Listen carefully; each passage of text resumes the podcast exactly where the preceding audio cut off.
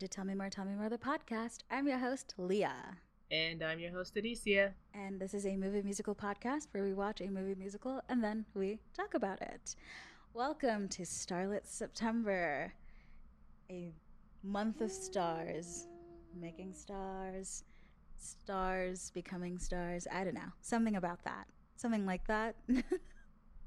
um, and we're starting off with Velvet Goldmine. I was about to say like a little known movie, but I'm not sure about, you know, how well known it is. I know that mm-hmm. I didn't pretty have much of a history. But how did you have a history with this movie? No. to be honest, I thought it was related to the movie Velvet Revolver. okay. I was just like, okay. But it's like, no, it's related to the. But no, because it's related to the. It's named after the David Bowie song, but then right. there's no Bowie songs in it because David right. Bowie said no. right, because apparently so, there was already something in the works with David Bowie songs. I think yeah. around that time.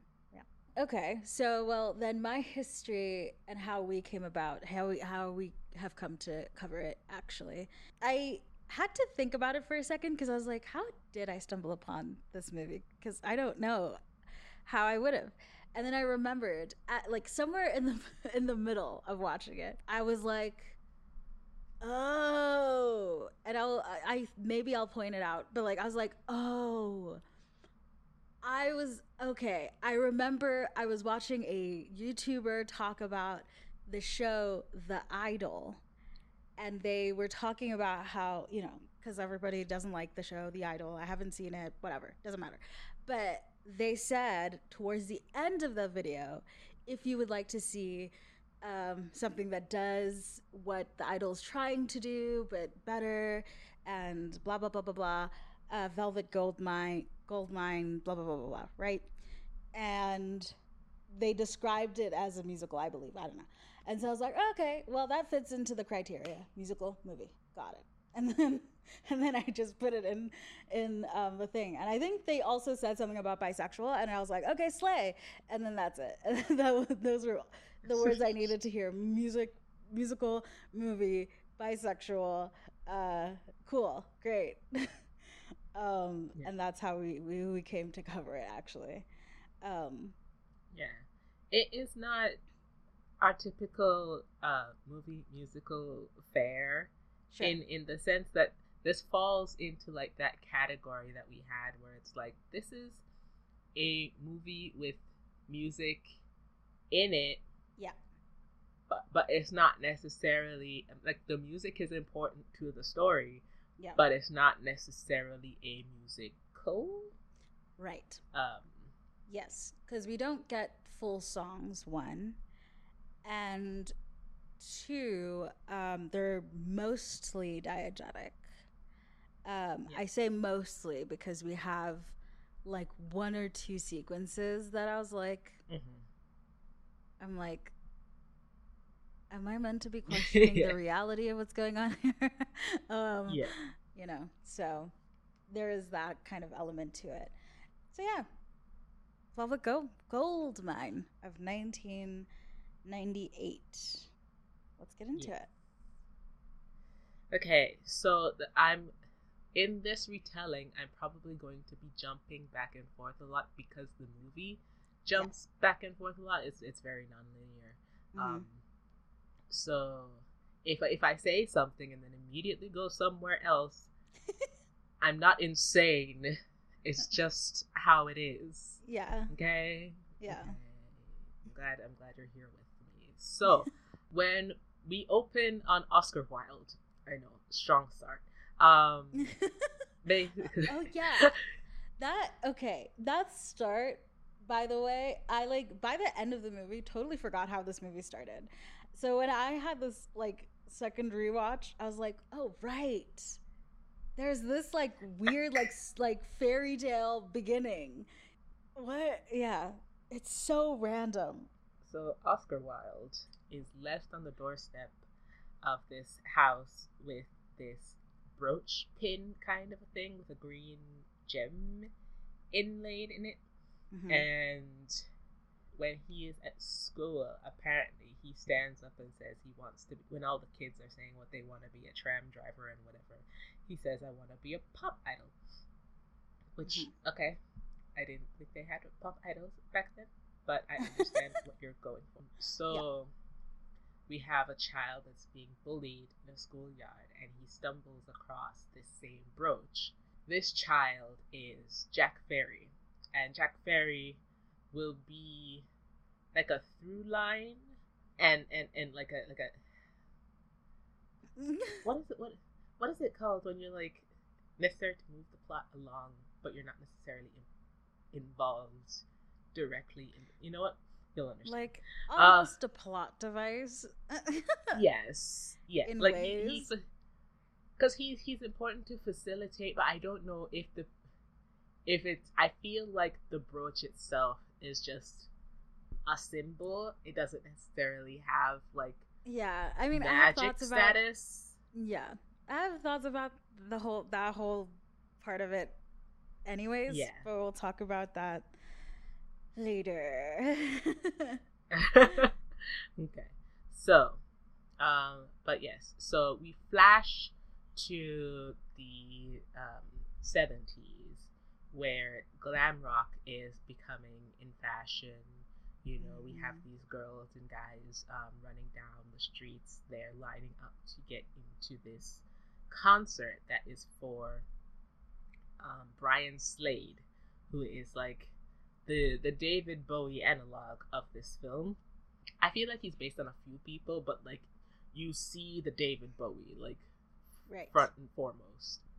As as they're running by, you see um one girl acknowledge this man in like a coat and a hat with elegant makeup that's walking by and says, That's Jack Fairy and they're like, Who's Jack Fairy? Like and Mhm. like at this point we don't know who Jack Fairy is apart from the fact that we saw him as a child just a few Yeah. moments ago. Like Yeah. Like so as these teens are running up and down, we see actually our our protagonist who is uh, Arthur. He is this is this is his time. He's going to see the Brian Slade show. Brian is um, Arthur is Christian Bale, by the way. I just realized I right. didn't say. Yes.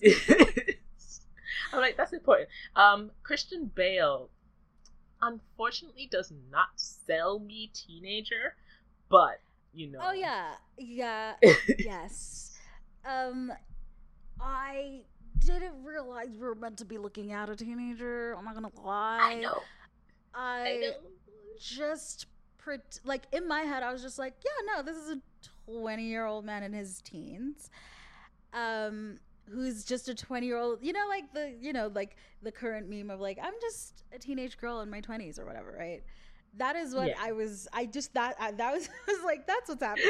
This is a person who's in their 20s but is like having their like teen angst moment or something. That is Yeah. I that's what I thought was happening for real.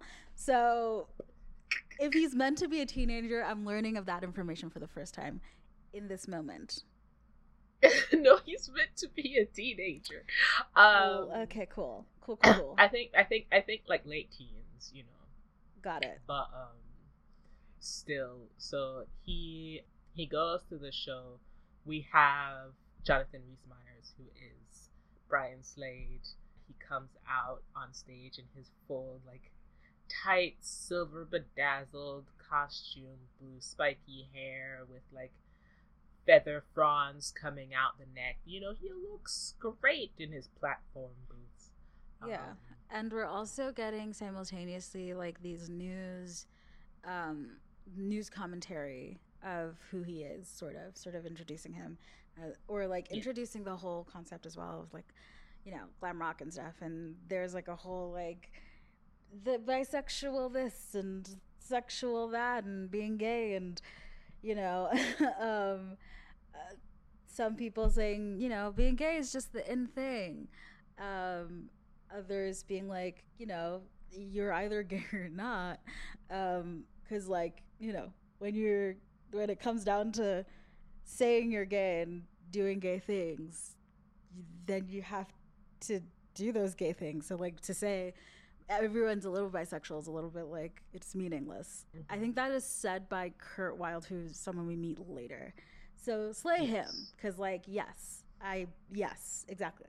Um, but also in the middle of those packages, that that package of stuff, we learn in that moment that he he being Brian Slade had a premonition of his death at this yes. concert and so there's this well it's thing. not at this it's not specifically at this concert but he has like his the the the cat his persona of maxwell demon yeah um is foretold to like be assassinated at the end like that was what ends his career right so they take that like premonitions of his death to be like because apparently at this point we learn later he's having like difficulties and he doesn't actually want to continue perform. the persona. Mm. Yeah, he doesn't want to continue. So he is having like these like it, it's kind of like art uh, influencing life kind of a thing and they're like are the premonitions of his death true as foretold in this like album you know yeah. but but yes, so at the concert, he is on stage, and Arthur, Christian Bale, in the audience, looks up in like the rafters at the side of the stage, and he sees like this person in shadow a bit, mm-hmm. and like the only person we've seen dressed like that so far has been Jack Fairy. So the implication is that it's Jack Fairy. But the person passes by and he doesn't think any more of it. He's like, here to enjoy and bask in the presence of this idol on stage. And then he looks over to the rafters again and sees someone with a gun. And there's a flash, and on stage, Brian is blown back, and there's like blood coming out of his suit. And the implication is that he's been shot on stage. And there's a news article about it that he's been shot. Then, like Im- immediately, it's it's shown that it's a hoax. It's not real. but but you're a grand one. Have you noticed? Da da da, all the fairy boys, da da da. That's like all I kind of remember. yes. So yes. we jump forward in time, like 10 years. It's the 80s. Arthur is grown up. He's a journalist now. He works uh, the Herald and at the Herald, and he is he's in he's in the U.S. I think, and he is shown like all of this in reminiscence because it's like the 10 year anniversary of this event, and his boss wants him to cover this story and initially he's he's not interested. He's like, it's like this is because I'm like the resident Brit or whatever, and he seems a little uncomfortable about the whole thing as well. Yeah. But his boss was like, no, it's because you remember. And I was like, does, does he know that he was there at the concert? Like, what, what does he remember? That's what I, you know, and I still don't know what he's what that line means because what yeah. does he remember what did did he tell anybody because immediately after this we get like voiceover mon like in uh in inner monologue of like you know all of these things that like this life that I live now, whatever, made sure that I would forget. Like I'd have to like revisit those things or whatever. So I'm like, okay, so clearly you don't talk about that stuff. What are you meant to remember, right? Because like, yeah, but I think maybe it's meant to be because he was a teen in, in Britain at right. the time because right. I think he would have that personal experience of what it was because I don't think there's a point in the movie where they speak about how um, Brian Slade was very popular in London, but he hadn't like quite reached out into America yet before the whole Kurt Wilde stuff. So I right. think he would have like the greatest base of what he was like in the early years of his stardom and then also after he like branched out it got more popular because i don't actually Fair. i mean we're in new york and they want to cover a brian slade item so i'm guessing he was very a little popular in the states I mean, I think like towards the end because like I mean that must it must it definitely became huge. Various things I think probably the uh, sexuality stuff, Yeah. then the Kurt Wilde stuff, and ultimately the hoax. I think probably were could have like been massive enough to be like worldwide sort of like at least i mean maybe not worldwide because like there are you know places in the world that we're dealing with problems but um i mean everywhere everywhere in the world was dealing with problems at all times but um you know what i mean just sort of like i feel like those things are big enough news to be like oh scandalous Mhm. of But yeah. intrigue But yes, so he's assigned to this job now. So he's flashing back into his time as a teenager. And this is why I said he's a teenager because we flash back and he's in school still. And I'm just like, yes, he's a he's a he's a teenager. but he's like sketching um, Brian Slade in his class. So he's he's like he is some- Right. Okay. All right. Yes. Yeah. I literally forgot about that scene. I'm like scratching. I'm like looking through my memory, like looking through the files. Like, what? See, what school uniform did you see? Right. Yes. There is a class. yes, this is um, but um, he goes to. I'm I'm trying to, because we keep flashing to different stages of Brian's popularity in the flashbacks. Right. So Yes.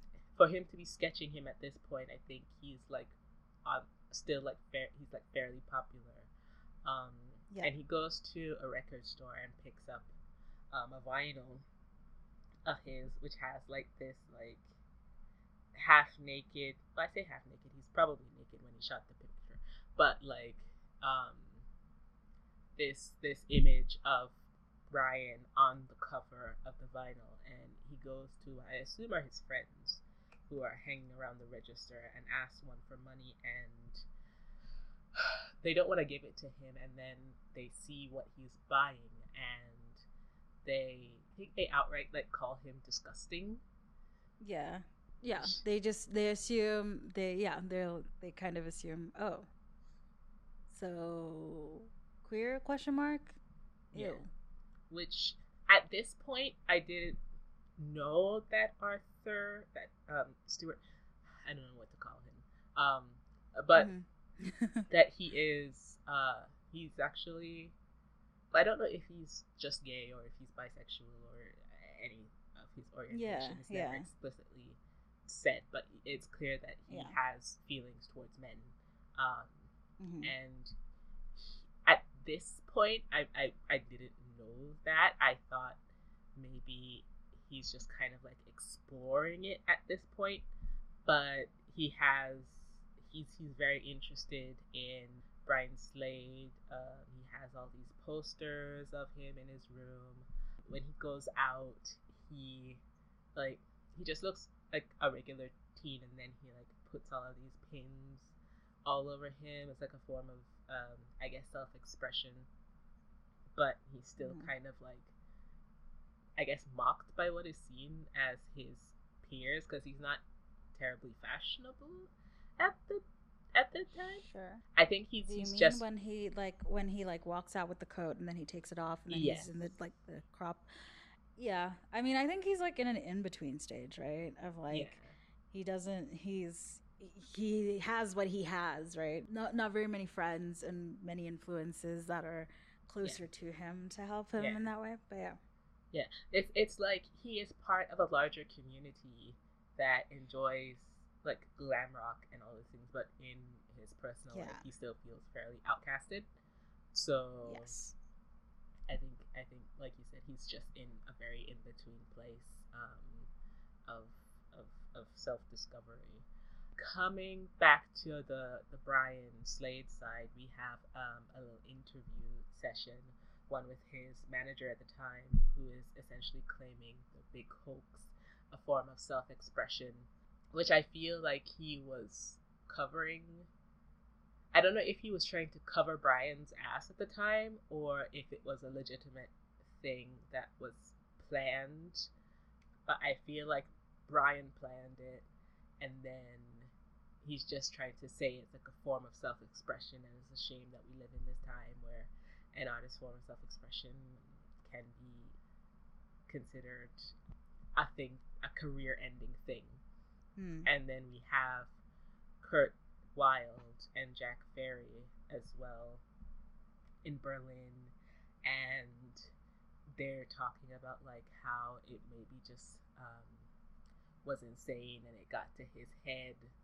Um, like at this point, we don't know that there's any kind of relation between Kurt Wilde and Brian Slade, just that they're Mhm. kind of like stars of the same time kind of a thing, and so they're probably just polling for his opinion.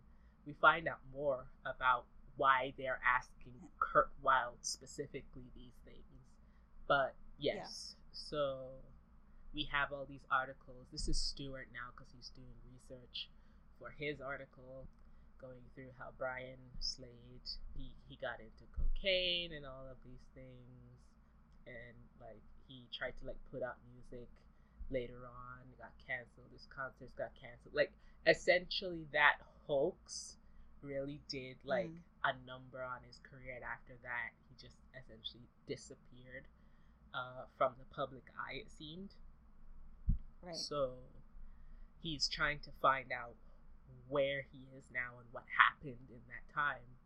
So he manages to find Brian's first manager, who is not the manager that we saw the interview with earlier.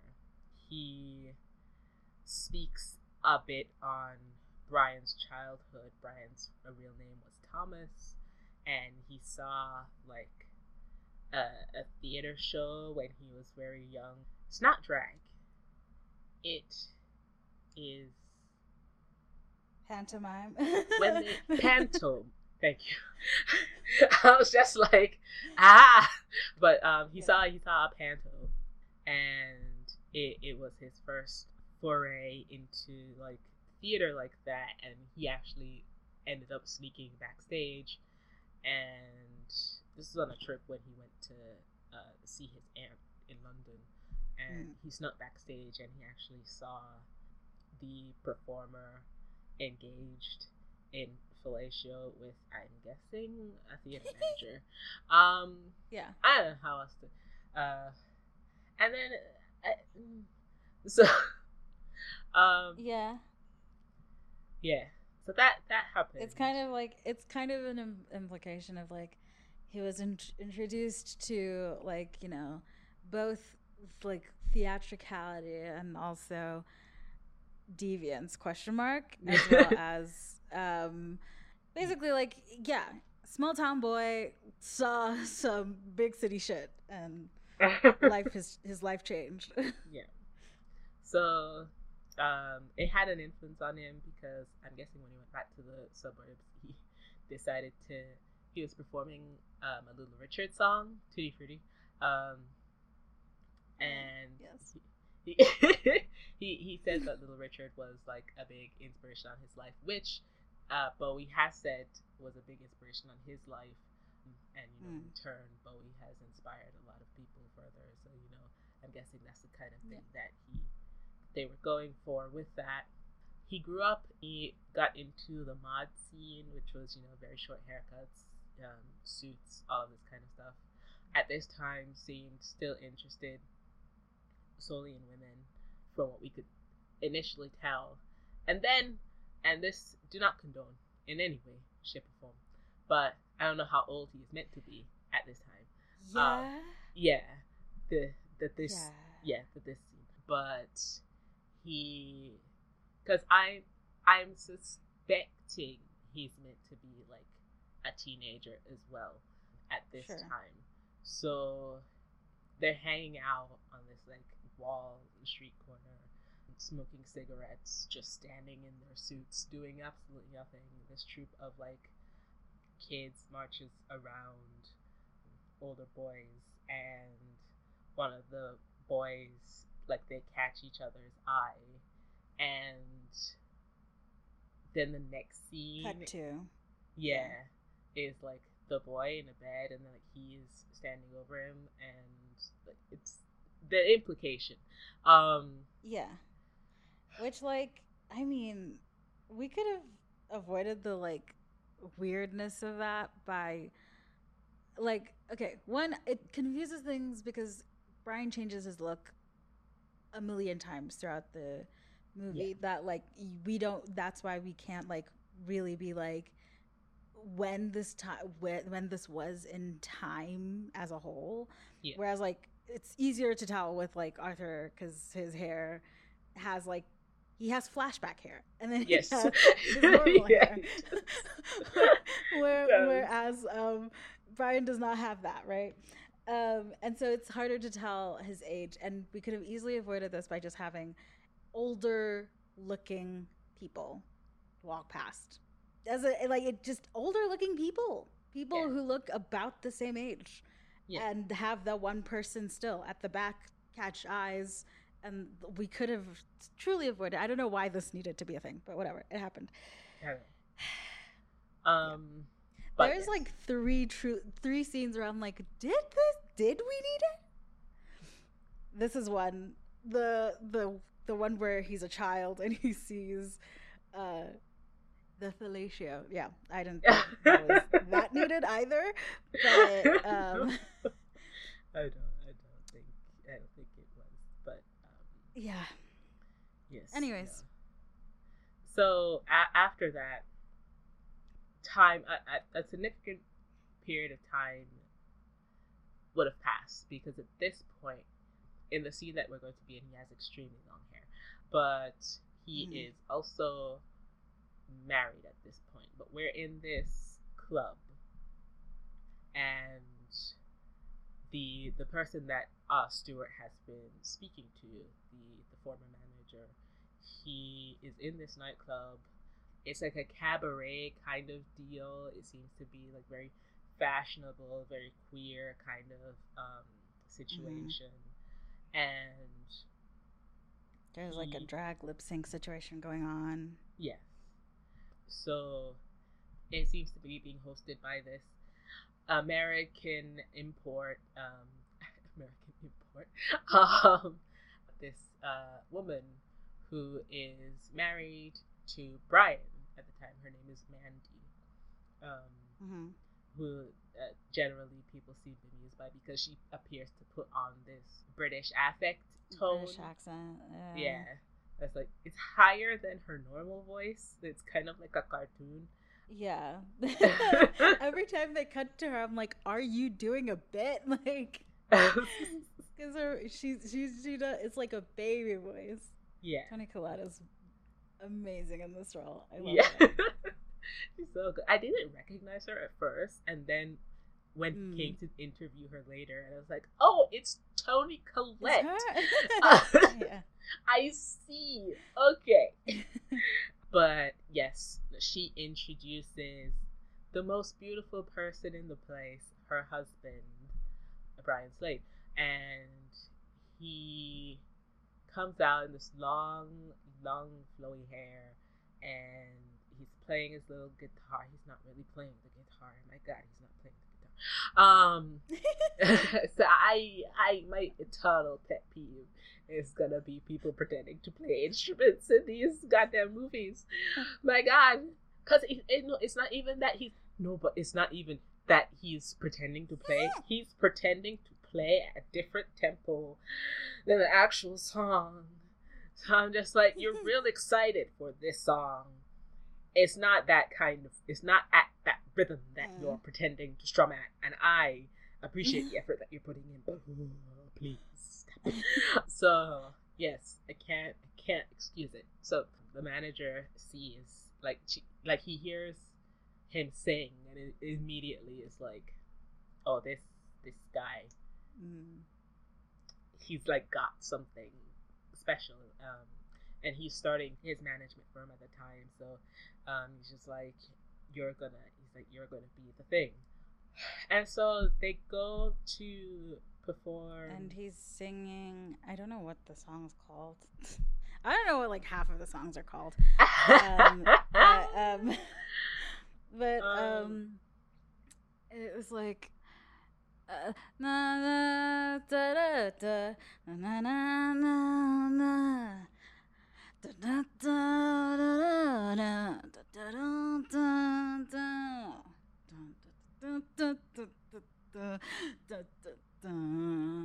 I'm probably gonna sing all of the songs like that. oh, also, you know, like, so Jonathan Rhys Meyers like sings a lot in this movie, but also Thom Yorke Right. sings a lot in this movie. Um, and I didn't, I didn't realize Thom Yorke is of Radiohead, and so I was just like, oh, he's there. How did he convince you to do this movie? You seem like a very much introverted person. Perhaps I'm wrong. Um, I don't know. But um, yes, so he is um, he's singing that, and so they he takes him. The the manager takes uh, Brian and essentially is like convinces him to sign to him, and they go to play at a bigger stage, a concert. But the crowd is not feeling him. Um, he's decided Yeah. to perform in a dress and like these high Yeah. boots Yeah. with his long hair. And I guess I'm just like, didn't y'all just leave the 70s? Is this not. No, I mean the 60s. Is this not. Is this not like your thing anymore? But I guess like the intertwining Mm. of like this androgyny in like rock music Mm. hadn't I also, really like but I also think like it could have just like not been the crowd for that, maybe if that makes sense. Like, I mean, like not like just like even just sonically, just just the music on its own. Yeah. Like they seemed like they wanted, you know, to party, and Yeah. we were having a chill session. Mhm. Uh, you know, and you know, I, I it did, did not seem like that is what they wanted to vibe to at that moment. Yes. No, the crowd are not feeling it. Afterwards, um, you know, Mandy is saying like, you know, it was a great session, which he did not sing badly. It was like a good performance. However, Brian is upset because they hated him essentially, and the he, he storms out of of the back tent. By the time they all get out there, another performer is on stage, and this is Kurt Wilde, and it's Ewan Mhm. McGregor. I didn't mention at any Mhm. point that this is Ewan McGregor, and I've now seen more Yeah. of Ewan McGregor than I ever really planned to in my life. Um, but but um, so this is Kurt Wilde, and he is a rock star of the Iggy Pop genre. He Mm.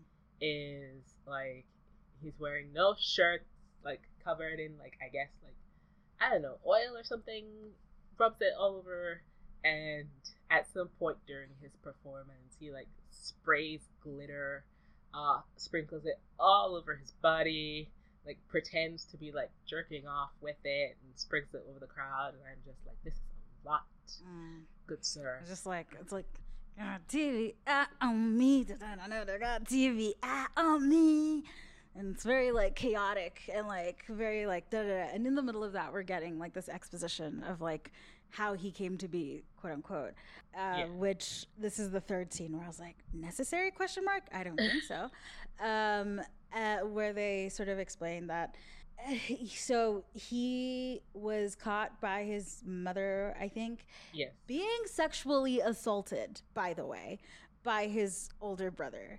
And he gets sent to uh, be electric, like whatever. Um, Electroconvulsive. he gets sent to yeah, yeah. He gets that, and apparently, whatever. It doesn't work. It makes him crazy, quote unquote. Whatever. Um, and like this, it's like him. He's strapped to this child, strapped to this thing, and then like seemingly the older brother because this is this is why i'm like older brother because they didn't say older brother they just said brother but like winks at him and i was like oh okay so he's fully like you know like it's it's fully like bad like it's it what you know because like I, it was already like weird that like you're se- sending either of your kids to that but like you know, put yourself in the time frame, blah, blah, blah, whatever. Okay, fine. Then why is only one child being punished? Um, and then furthermore, then it's the older brother. This child was being sexually assaulted, and that child got a. Anyways, that is the third scene. it just, I just like, I was like, did we need this? Well, I mean, I so I read that they like combined like a few stories to make of like his backstory and um, Sure. Brian's backstory. So it's like I don't know about the the, the sexual assault part, but there was Mm. a rock star who his, his his like parents and his sisters deny it, but that he got sent to ECT to cure him of his homosexual urges. His Sure. parents say that basically he had gone to college and had like a mental breakdown Mm. and he became like really depressed and despondent afterwards and so Mm. they sent him for that to cure him of, of that but Right. if if if if we combine the two theories he probably had the said breakdown because of suppressing and like uh, all Sure, of those things sure, sure. potentially so Yeah. I don't know what the like the factual reality of that was, but I think they took like a piece of that and like put it in there. Cool. I'm not saying it was- sexual assault. yeah, I'm not the- saying it was Yeah. great to have that Yeah. part. Right. Um, hmm but yes, Followed by so- We get back to uh, the. I wouldn't say present day. The day that we are at, where he is performing the song "TV." She's got her TV eye on me. yeah, and then he gets fully naked, fully butt naked. like Like- I, I fully thought like we were just gonna have like the ass shot, you know. I'm just like that's not uncommon in like these Yeah. kinds of movies, you know. Like he like he Sure. jumps out of his trousers, and I'm just like, okay, Yeah, okay, I've mm-hmm. seen Ewan Yeah. McGregor's ass, yeah. and then he and then he turns around. And we see his penis, and I was like, I was like, whoa, whoa. Oh my god. Dear I God. was like, um, damn. Okay, 1998. What are we doing? Yeah, and then you, you do have to remember it's like 1998, and I'm just like, hmm they yeah. this got nominated for a Palme d'Or. Okay, it's very very artistic. So he's naked on stage. Um, Yeah. and he's like covered in glitter and he's flipping people off, and the crowd is not having it. They're upset. He like they throw like a Molotov on the stage and lights on fire, and he's Mhm. just like still partying with the fire like it's pyrotechnics, and I'm just like, Mhm. y'all are gonna get injured. Oh, what's happening? And he does a stage Yeah. dive over the fire, and in the back, Brian is just watching all of this enraptured. He's just like, yeah. it's just he's so into it. And And afterwards, he's like, why didn't I think of that? And yeah, like, essentially, huh? Like they're they're sitting by the water, and he's just like they hated him. I wish it was me. And I'm just like they hated Yeah. you in your own way, darling. It's really not. That. yeah, yeah. God. Um, but I think this is what then propels him to to be like, you know, this. I need to be more. Like just doing in a dress is enough. I have to like do more with my thing. And we get like him doing a music video. I think it's the Ballad of Maxwell Demon. Na, na, na, na, na, na. Kiss your sons and daughters. Da, da, da, da, da. Da, da, da, da, da, da. Lady drunk controller. I'm probably mixing up the lyrics here. um, yeah, very artistic, very like avant-garde. Yeah, I was I was racking my brain because I was just like, this song I've never heard this song before, but it sounds like a song I know. And Right. and I it wasn't until like I went to like look at the track listing and stuff and it was like based on David Bowie's All the Young Dudes and I'm just like Oh okay. That's great. I'm Yeah, not there are a couple crazy. of songs that are that are like that. Yeah. Which I mean, I think they do it on purpose because they couldn't use Bowie's song. yeah. I was just like, oh, they really wanted, they really wanted it. Um, that's okay. like they had it planned out. They had it. They, I'm like, I'm like, they probably had it all planned out exactly which songs they wanted when and how and whatever, and then they didn't get the go ahead, and they're like, okay, let's get some sound alikes, guys. we do need this. like it is integral to my artistic vision. yes, very much. But yes, so this is the start of the Maxwell demon persona kind of a thing. Right. I don't know if it was the plan all along for it to like be essential to his career in the way that it is, but Hmm. at this, I'm guessing showing with all of these like execs lined up in the theater, this person comes out clapping, and it's just like, oh, you know, this is great stuff. I want to be your management, and Brian's like, "Oh, that's nice, but I already have a manager." He's he's like, Yeah. Right over there. he's like, "Yeah, um, mm, yeah, I can make you an actual star though." So, and Yeah. Brian just seems taken with the idea that he can potentially be propelled to stardom, and of course, Mhm. his former manager is like very indignant and like, "What do you think you're doing?" Like, for what? But this Jerry Devine Mm. character has very much like come in and like stolen the show, and it's just like his Yeah, yeah. personality is so big that it's just it seems like he's not just talking the talk, like he can probably get the shit done. So he, Right. he challenges him to an arm wrestle, which Yeah.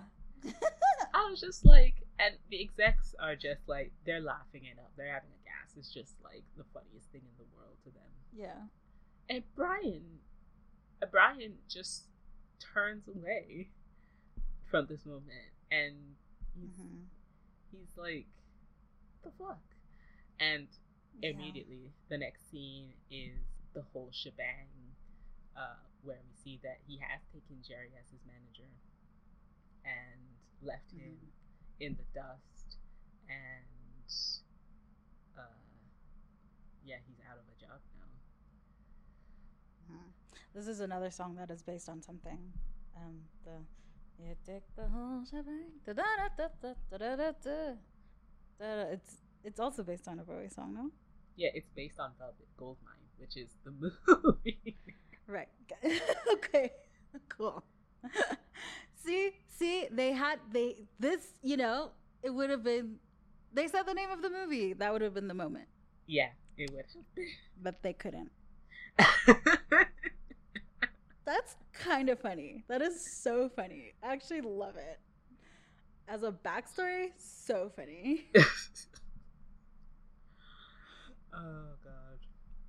Uh, after this, the manager says this essentially this is all that I have for you because that's where his relationship to Brian ended and he was like you might have to do the inevitable and go and talk to the ex um, Yep.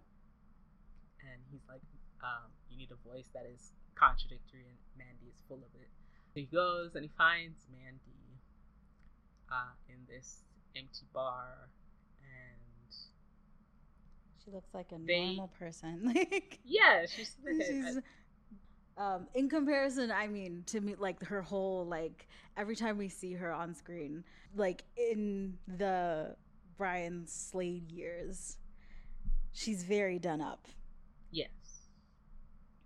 So we start with her in the late 60s. Mm. And it is the new year actually yes. So 1969 so they're back in the same nightclub, the one that um, the the former manager found them in, except this time they're as pager goers. And Brian, who's looking like a little shabbier than we come to Mm. know him, he comes to the door, and the person at the door makes him pay, like, what was it, 10, 10, 10 something? I don't know. He used Mhm. coins. Yeah. but uh they enter into this club which is still in like its silvery disco-y kind of a uh, mod 60s yeah. And so in this club everyone's having a great time. They're partying. And he brian and mandy like keep spotting each other across the room. And there's like this mutual attraction thing. Mandy is there with her friends. Like just kind of sort of interested but not going over to him. And then descending from the staircase in like with, Mhm. a, with a full entourage behind is Jack Fairy, and Jack Fairy is apparently this like really unique person. You know, dresses in like this, uh, like very feminine um, Yes. attire and makeup, done up. Also very elegant. Doesn't appear to give a shit. Kind of, kind of a way yeah. um like the like someone that everyone talks about but no one dares yeah. talk to. Sort of like a myth like a mythological figure kind of thing. Yeah. Right? Like a mythological figure that like is happening in present kind of i don't know how to Yeah. explain it. Like like there's all of this like uh idea around this person as well Mhm. as their the fact that how they look and stuff um also aids to this. And so it's kind of it's kind of one of those things where it's like you know there's probably a hundred and 10 different stories about this person's like you know escapades. Oh you know regina george for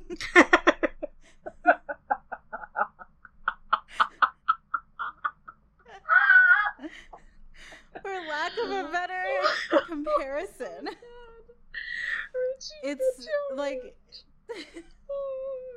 i i just mean like the whole idea of like if there were someone to have like the oh my god i heard there were like japanese whatever whatever like commercials whatever.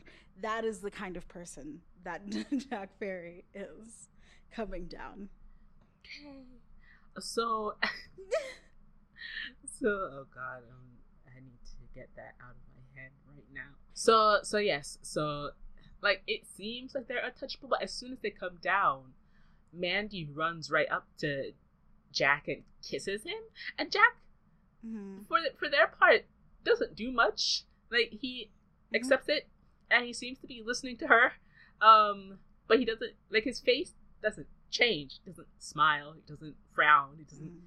I'm just like do you are you feeling anything right now? What? This Brian is like watching this interaction carefully, and I don't know if what he does later is based specifically on this, but we do see that Jack, as he's descending the staircase, he still has the little green brooch thing. Um, Yes. as um, an earring. So Yes. Bri- Brian goes and finds Mandy and begins to dance with her, and then this is one of the scenes where the music is not specifically like on a stage or in a show. Yeah. It's it's happening. This is like a non-diegetic scene. Yeah. Yeah. Like it's like vaguely fantasy sequence, I guess. Yes.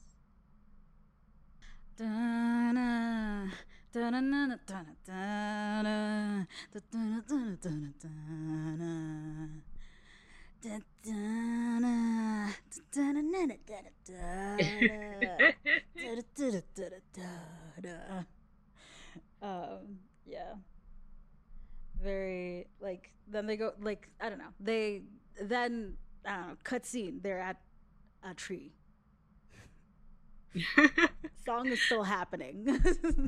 yes. So it at th- this is the song is like representative of their like romance um Right. further on. So it's like they're at this tree, you know, like they're they're like getting closer and they're kissing and then they're having sex and and then you know um, it then cuts to like in between shots of them having sex to Brian in this room with Jack and Brian Mhm. goes and kisses Jack like rather passionately. Mhm. And then like comes in, makes out, leaves, and we see that the brush is gone. Like I, like it's like a slow realization on Jack as well. Kind of, oh, so he just came to take my shit. All right, well fuck you too then. um, he But- doesn't say that, but yes. But it seems like I guess like spiritually uh Brian and Mandy are on like a similar level. Like they seem to have like similar thought patterns and stuff, which is why they get along well. Um yeah. I mean, we have this scene where she's just saying something. Like, she's just like. Oh. I like. I don't even know what she's saying. I- I- like, the brief of what she says is that um, everything is moving faster, so there are special people that are chosen that through their art they can help move the process of progress faster Mhm. and stuff like that. And I'm just like, I get you, kind of. Sure. Uh, so, um, Which is why I say she's saying something. But yes, also at an interview, they come in together. Brian is having an interview, and we see that he has the brooch now for certain. He's using it Yeah. as a scarf pin. But Mm-hmm. uh, they're talking about, and this is an interview that in real time, Stuart Arthur had watched on television on the floor of his parents' house. He, and it's essentially, you know, like a basic kind of interview where they're like, don't you think, like, with um, how you portray yourself, people will get the wrong impression? And he's like, no, if if anyone gets any impression of me at all, then it will probably be the right one. Yeah. And Essentially, they're like, "Don't you think people will assume you're like, you know, part of the alphabet mafia?" Question mark? Question mark? And he's like, "Yeah," and that would be correct. yes, and then he's like um you know i like all kinds of like men and women and you know I, and they're like aren't you married and he's like well yeah she gets it she's about it too kind of thing yeah. um and then like one man just like gets up and leaves because like you know it is the early 70s mid 70s somewhere so yeah Just like wow, two di- two disaster bisexuals really married each other, didn't they? Wow. Mm. Um. and then we get like a series of, of articles that come out uh, um, after that Uh, one of which is called, one of which is called "All That Glitters Is Gay." Just like he just said. He just said he wasn't gay. Uh, Yeah. no one listens. Um, yeah. it just it reminds me. I think because I was listening to Queen songs um, last week, it just reminded me of Freddie Mercury and how people like are fervent to deny that he was bisexual, and I'm just like, but he said that he Mm. liked women as well as men. Y'all are just interested Mhm. in the men because he died Mhm. of, of of AIDS. Um, It's- yeah. so, but yes, no. Going back to this, they are at this mansion, and I think at this point Jerry has Jerry, who's Eddie Izzard. but like there's so many like famous people in this cast, and I keep forgetting to Yeah. be like, oh yeah. So by the way, um, By the um, way, this very famous person, yeah, that is him. yeah. um, but yes, so uh, he's essentially hired a team for Brian, and they're at this mansion, and they have a photo shoot, and I Mhm. think one of the camera bulbs explodes and like cuts him all over. Yeah. And I this is the moment that I remembered how this was recommended to me. I was like, oh, this is a little bit reminiscent of that, I think, first episode of The Idol, as far as I've seen from commentary YouTubers. That's when I was like, oh, okay, that's why this. I mean, like, obviously not this scene alone. Like, there's a lot of it that, based on, again, commentary YouTubers alone, um, that I think the idol was trying to do that this movie manages to do. So So we then meet Shannon, who Mhm. I confused me throughout this movie.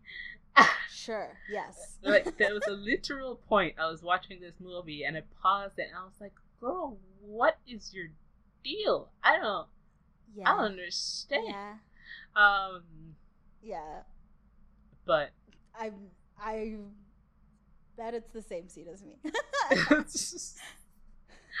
uh, but yes, so uh, she comes in as an assistant aide position, an ad that was put out, but she's brought in, and this house is crazy. So they just assign her as to be like a wardrobe mistress. Wardrobe something. Yeah, and, and she's just like, that's not, that's I don't have any experience. Okay, but she's Yep. she's hired, and this is the point in time where they're trying to get Brian to be more popular outside of Britain. So Mm. Jerry manages to broker some kind of deal, and they're going to the U.S. And he asks Brian who he would be the first person he wants to to see in his U.S. tour.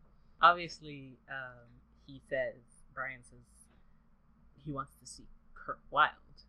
So hmm we go to see Kurt Wilde. It's they're in this club in America, this rock club, and like they're like fully like the styling of clothing between Britain and the U.S. at that time.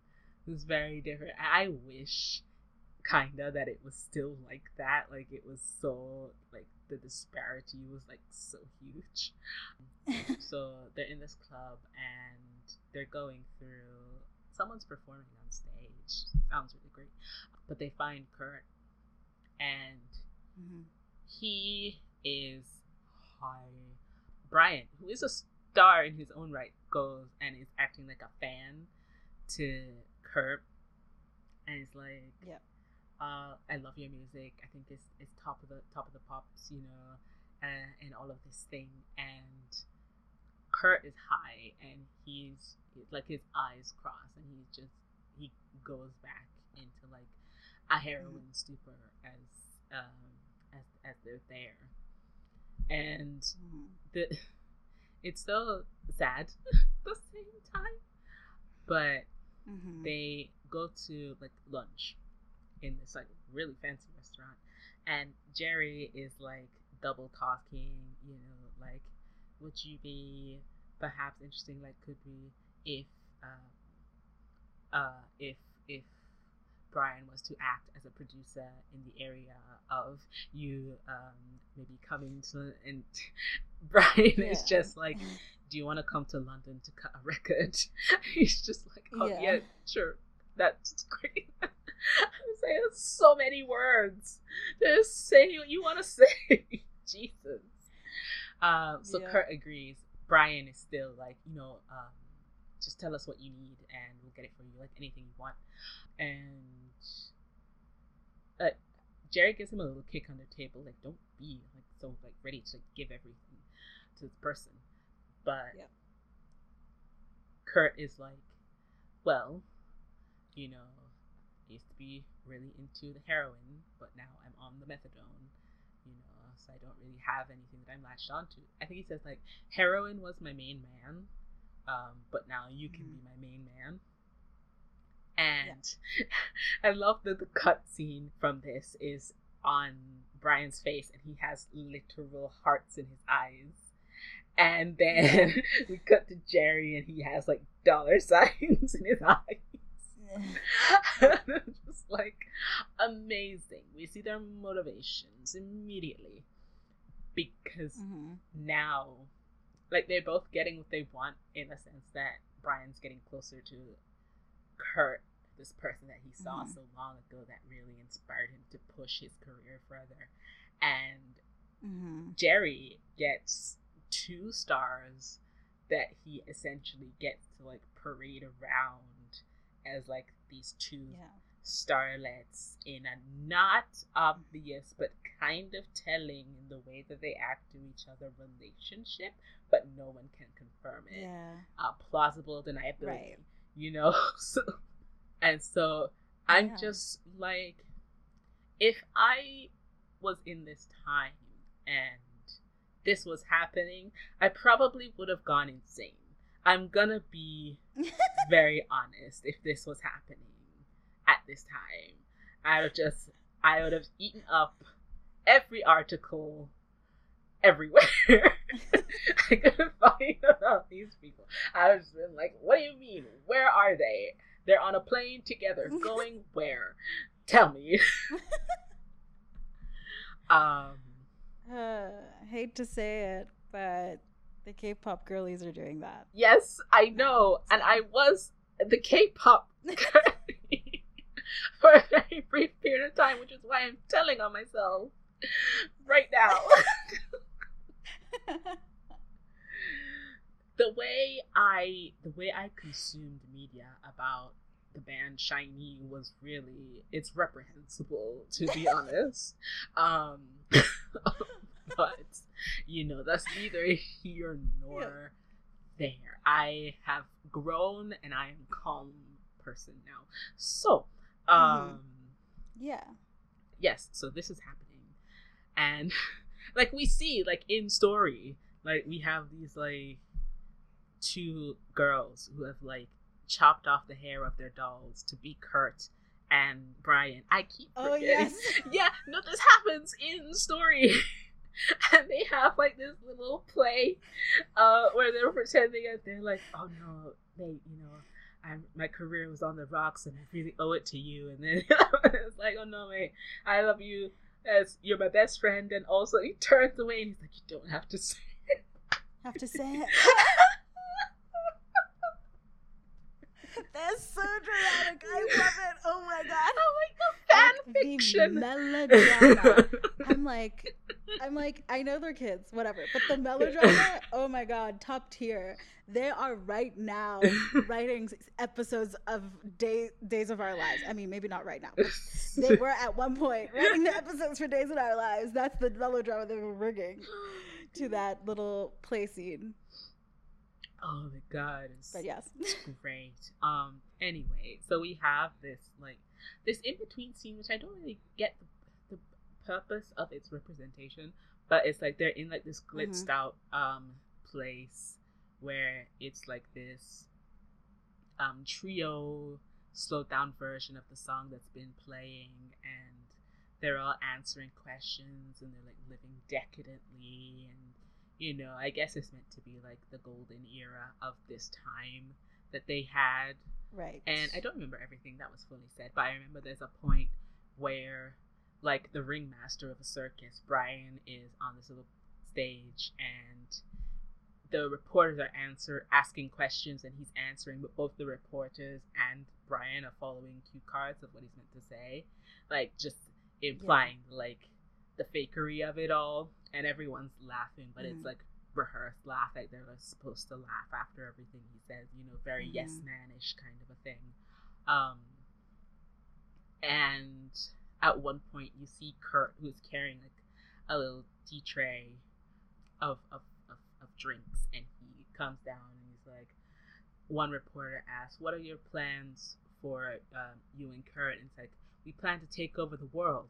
And you can see that he genuinely meant that at the time because they laugh and he looks it, it, it it's not something that he meant for them to laugh at like that is true mm-hmm. um yeah. and mandy is there and she witnesses this. Like she can see that something is happening like his affections are shifting. Yeah. and like with their relationship you can tell like they've probably slept with other people and it hasn't like affected how they feel about each other. But this is like a major like shift. Yeah. So because there's probably emotion here where there wasn't yeah before elsewhere and also like this is like the one guy that like I don't know, a billion years ago, he looked at and was like, I wish I was him. Yeah. Like, universal queer experience. like, I wish I was them. Or do I wish to be with them? Mm-hmm. Question mark? and so, like, you know, I think that kind of is, is also threatening to her that there is that thing. He wanted to meet him. He brought him on. Yeah. Um and they they kiss in this moment when they're on mm. like the little stage together and then it's like a thing in like the tabloids where they like show a picture of them having kissed and then it's my favorite song in this whole fucking um all right yes this is this is the moment when they cover the brian eno song and i lose my mind Baby's on fire. Better throw her in the water. Look at her crying like a heifer to the slaughter. Something like that. Something, something. Mm, All the laughing boys are bitching. Very good song, yes. Um, and so during this song, also it's like it's like the crescendo where they're performing on stage and there is like a moment when Kurt comes out and he's just he's he's like level 20 excitement and mm-hmm. he comes out he's preparing to like do a guitar solo this is cut in between like there's an orgy happening in the mansion um, yeah. this is happening. Um, and so, like, Shannon, who is, like, I, I guess, like, having sex with, with, with, I think it's Jerry. Um, yeah. So she, I, because, like, I was like, oh no. yeah. I was like, oh no, this is not good. Oh no, this is something bad's about to happen. I was, that's where I, I'm like, that's what's going on, right? And I'm like, but also naked people everywhere. Yes. And I'm not like, not even in like a, I'm not like literally like there's like a full naked woman at one point. She's standing, um, nothing hidden, nothing, nothing obstructed. Um, and I was like, okay, cool. What? That's happening. And uh, Jerry goes down on her and she looks distressed. And that's why I was like, oh no. But the distress seems to be coming from the fact that she sees Brian and Kurt like walking off together Yeah. into a separate room, which is, I guess, concerning because, like, I don't know, everyone here is having sex with each other here. Yeah. Why it's are you leaving the party? Yeah. I don't know. I think I think it's like the imp- implied like privacy of it all, but I, I don't know why Yeah. that would affect Shannon so much. Um, I know, I know. I know. and because like even Mandy is on the ground, she's got two guys. Someone else comes and she's like, "Oh, thank God, a woman!" And you know, like she's having Yeah. the time of her life.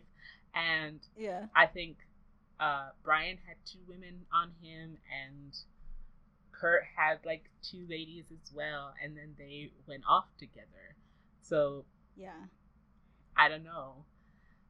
But yes, oh also on like stage on the performance, like Kurt is like playing his guitar and like Brian comes up and is like All right. Yeah. like a pr- like doing the thing where he like tongues the guitar and it looks like he's like giving him a blowjob while he's playing the guitar. Anyway, so I sent you a screenshot of, of, of the article that's written that, that Yeah. that comes up. this is when I was warning you about the movie. yeah, no, I know. I, I looked at it and I was like, oh shit, okay.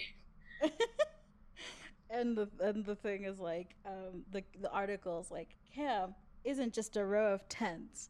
Honestly, they're so funny. it's hilarious, but So also yeah, this is a, I was like, okay, I need to I need to warn that this movie gets crazy.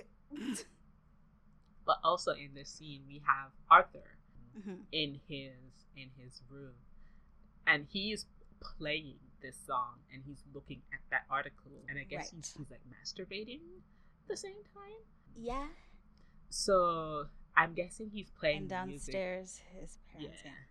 yeah, he's playing the music really loudly. I'm guessing to mask Mhm. the sounds.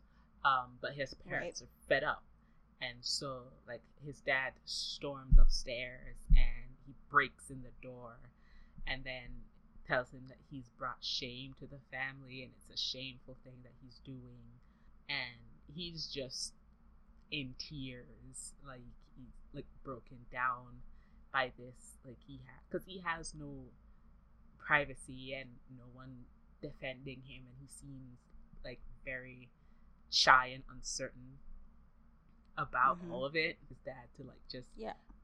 immediately reinforce like what's probably one of his worst fears it, Yeah. just Because there was a scene. It's it's the scene that you were talking about earlier, where he was watching the interview, and and Brian sort of does like confirms his bisexuality. Essentially, he that when he's watching it because he's in the room with his parents, Yeah.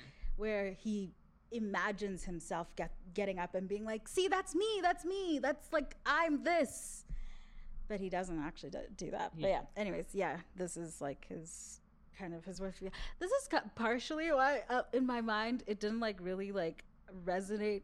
I, outside of the fact that he doesn't look like a teenager, um, that I was just like, oh, you know, he's just like a lost, like young adult. yeah you know, just a lost young adult, doesn't have any other support system, um, friends, anything else, and just his home, you know, and him leaving and all of that. Like, it didn't feel like a, te- a teenager being kicked out of their house, having to go fend for themselves, but rather a young adult finally starting to find themselves.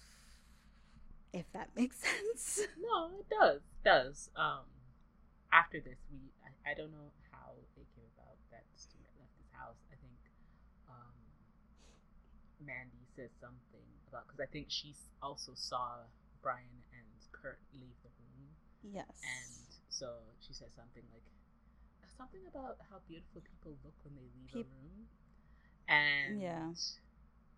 Stuart flashes back to when he left, I guess, for like his home for the last time on a bus, and he saw his mother Mhm. like run after him, but Shannon uh I'm sorry. This lady confuses the hell out of me. Shannon sees Brian. Is this the scene? Because this was the scene. Yes, it was. I was like, "What are you? Why are you crying?" Literally, I was so conf- okay. So Shannon, sobbing. Shannon sees Brian and Kurt laying in the bed together mm. naked. Yeah. Um, and yeah. Shannon is upset, and Mandy is comforting her. And I feel like this is supposed to be switched around, um, if anything. Yeah. Like, there's no, like, saying that there was sex involved, is what she's, like, saying to, to Shannon. But, you know, and I, I, I don't know what she says, but it comes to the point where it's like, we'll let Brian know that, and she's like, don't tell Brian anything. And it grabs onto Mandy and right. And then he, he like pulls her arms out from her. She's like okay i won't tell him anything. Jeez. And i'm just like shannon what is your issue? Like are you yep. like girl is it are you homophobic are you okay? i don't do you do you like brian is that what this is mm-hmm. like are you are you secretly in love with him and that's why you're like this right now because I don't understand. Like he'll mm-hmm. he'll probably sleep with you, maybe if he was interested. Um, yeah. Like I, you know, was it an attempt at social climbing? Because it's very clear. I mean, by the end, that there is to some extent in her career of being near Brian that she, you know, climbed up the ranks and whatever. So, you know, was she like ingratiating herself to the wife in order to, you know, I don't know, gain favor, become closer, to get closer, to get closer, to get closer, kind of thing. It's weird. But at the time, I was just like, why are you crying? and it's so so confused. And then by the time that Mandy goes to the bedroom, neither Brian nor Kurt are there, and um, he's left her a letter saying that they needed an emergency vacation, and they'll be back by Hammersmith. And I'm just like, okay, so he just leaves with his new boyfriend, I guess. And um, Mandy's like, and that's when I knew that it was over kind of a thing. Um, I love that she says in the interview that she's having with Arthur that like you know there's no like proving that they had sex just because two people are laying naked in a bed together doesn't mean that they had sex. I mean it like goes a long way to prove that they may have, but yeah. It's not certain. I'm like, girl, what are you talking about? I think. I mean, I don't know how much it is to. I think because Kurt is involved in the story, I don't know if it's like to like preserve both of their images slightly. Because it's one thing to like again, it goes back to Kurt's interview in the beginning. It's one thing to like say you're bisexual, but then you have to like do the mm-hmm. gay shit. And if mm-hmm. no one says that they saw you do it, then it might not actually have happened, and then no one can say. But I don't know what she's angling for. Yeah. yeah. But yes, no. So she basically says she that's the last time she saw him. Yeah. And that is it, right? Mm-hmm. And and um, she's like, "Well, anyways, I can't help you any further." And Arthur's like, "Right." Uh huh. And she's like, "Well, I don't have any more to tell you." And he's like, but I, see, I think you do. And she's like, uh, like, what makes you think so, right? And he's like, well, your smile, for one thing. And she's like, well, smiles can lie. And he's like, exactly. And she's like, okay, fine. I did see him a couple more times. Kurt and him um, aren't on a good a place. Uh, essentially, Kurt, I think, I don't know if he's. Oh my god, yes. Did you just remember the recording session? Yes, we are at the recording session. Um, I don't know what the song was meant to be, but he's just singing the same phrase over and over, and it's a long phrase. And outside the booth, they're It's- like, wait, let me wait. Hang on, let me. It's just like, won't you come with me to a place that's real?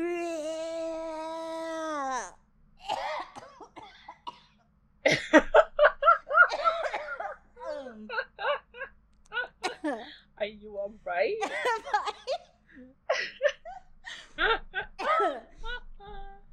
wow. Um. Okay. So, anyways, um, but yeah, it's basically a lot of that, and like everyone in the street is like, "What is going on?"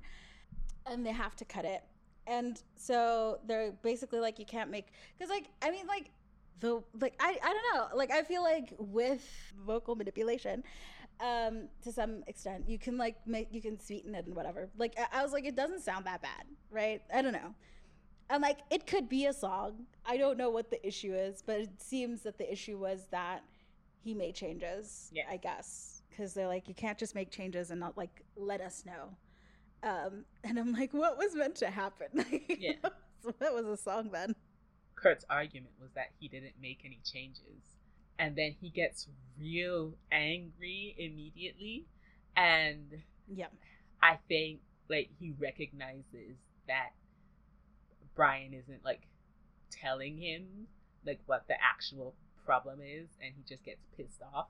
And so he starts throwing things around and breaking things and they mute him on the outside and they're like we can't keep going like this essentially. Like this is Yeah. this is not i can't uh jerry's like i can't renew his contract for another year. Like like this shit i can't Yeah. deal with it. And like you shouldn't like subject yourself to this abuse anyway. And they cut back in. And he's like fully cursing out. He's talking about his hair and all of this shit. And he's like fully Yeah. and Brian asks for them to like take a break, you know, and come back, but everyone is just full on leaving because they're they're not like putting up with this shit. So I guess like it's just it's too difficult to work with them. I don't know if because we see for a split second that Brian, not Brian, that Kurt um, in the booth has like a bottle um, in there with him. So Mhm. I don't know if he's like fallen back into his habits and he's just he's drunk in the booth and that's what the problem is. But mm-hmm. we don't know what happened in between specifically because we have only Mandy's perspective and she left the room. And then the mm-hmm. next thing we see is Kurt storming out and Brian at a window above yelling at him to like go back to the junkies that he knew and all of this stuff. And Kurt keeps walking. And Brian just looks heartbroken. And Mandy says at this point she was just a bystander like everyone else. She wasn't involved mm-hmm. anymore. Kurt I guess ends up going back to America. He leaves. Brian is telling Jerry that he doesn't want to continue on as Maxwell Demon. Like this is getting out of hand. Like he's not in the right frame to do this. And Jerry's like, you are contractually obligated to finish out this tour as Maxwell Demon. That is what people have paid for. That is what you have Mhm. to do. Like I understand you're going through a hard time, but you have to just hang on. And Mm. yeah, uh, I'm guessing this tour is the tour that he ends up faking his death at. That's the that's the Yes. implication, and we can see that um, Kurt, in his own ways, is like heartbroken over like having to leave because there's like a person with blue hair, and he he has like a moment of hope on his face that it might be that it might be Brian, but it's it's not. And Yeah. you know, it's it's sad. But then, like the Grim Reaper, for some reason, like in a car, Jack Fairy's like, "What's up?" um, it's like very fucking random. I was like, "How did you find him?" Meanwhile, on the other side of it, we have Stuart. Um, he is in he's in a club and he's listening to a band perform, and that band actually ends up like they're they're talking about like it's it's the death of an age. They're more interested in an impression rather than actually like uh, making any real change. You know, like the future is dying and whatnot. And Stuart's just like, I just need a room. I just Yeah. looking for a room at the moment. Please, thank you. So we have um, the whole shooting is a hoax and the fans are pissed off. Like, we hate Brian Slade. They're burning like uh, images of him, posters, and things like that and Brian ends up uh, getting more into drugs. And we find out that with the whole shooting thing, they didn't tell Mandy Mandy. that that was yeah, a thing. They just forgot. Yeah, like she for a whole day thought that Brian had been shot, and it was it was that was like the true moment where it was like she knew it was over but she didn't think she would have to be the one to do something about it. And so she takes him divorce papers in the mansion and she drops it in the pile of cocaine that he has. And it's like so you don't forget. And then we see shannon ah this girl um, Yeah. Shannon comes in and he's like, "How did you get in here?" Oh, uh, Brian, I'm so sorry. Haircut, pinstripe suit. Yeah. Like very much giving like I am on top now. I have uh, like a high level position Yeah, in this operation now. and, And she's like basically like get the fuck out and like Mandy's like I can show myself out. And then she has like a last couple of things to say where like neither of them are saying anything. yeah, like they're just saying sentences at each other and i'm like what I think at that like point, i can't even remember what they were saying um, but- I think at that point because like it ends with her being like something like um i like a girl i, I fuck something like i lost my girlhood to you. I don't know. Um it was just like just like sentences is what Because I think I think it's like meant to be like a representative of, of how the relationship was, very like philosophical, well yeah. And like Mhm. how they like potentially have this deeper connection. And I think one of the things that he says is like it, it, it has to do with like how women respond, how women suffering. I don't know. I don't remember. I That's what I'm saying. It's like it's because it's like they're saying quotes, but I don't know whether or not they're actual quotes. It just feels like they're quoting things at each other. Um, in the similar, I mean, like it's very like uh, full circle because like that very first time that they have where she's just saying whatever and he's just saying whatever. Um, it's like it feels that very much that Mhm. of them just sort of like saying things that sound like I don't know, like we are people of ideas and creativity, and like we are hyping. I mean, think we are thinkers. we are feelers and thinkers. You know. she leaves, um, and then Mm-hmm. she's like, "That's the last time we spoke. It's not the last time that she saw him."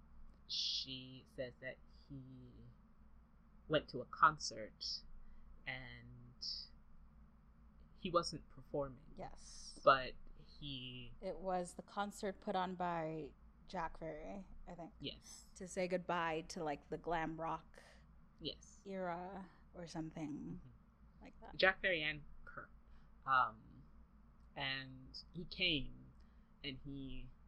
It's at this point we know that uh, when Stuart asked what concert it was, he was also at that concert because his roommates were performing in that Mm. concert. His roommates are a Mhm. band, and he was backstage at this at this concert, cheering them on. He was too hyped to be honest. Um, Yeah.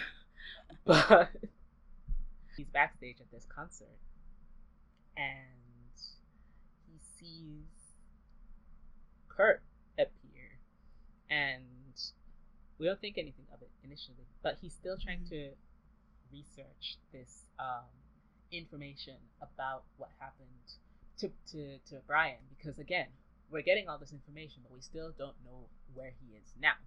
So he wants Yes. to talk to Kurt because now he knows that. Uh, well, I mean, I guess he was aware because he lived it, but he wants to talk to Kurt. Uh, maybe Kurt has more information. So he goes. I mean, again, there's that implication right at the beginning that like the years that he spent in the U.S., I guess, worked hard to suppress yeah, that time of his life. Yeah. In his memory. So he's on the phone and he is trying to reach Kurt, and he doesn't. He's given a number, I'm guessing by Mandy, and he gets told that um, whoever's on the other end tells him that um, Kurt is not interested in answering any questions about this topic ever, and he's like taken aback and is hung up on. And we find out it's Kurt that hung up on him which And there's just like two men in suits just sitting across, Yeah. staring at him. Um Him being Kurt, right? him being Kurt.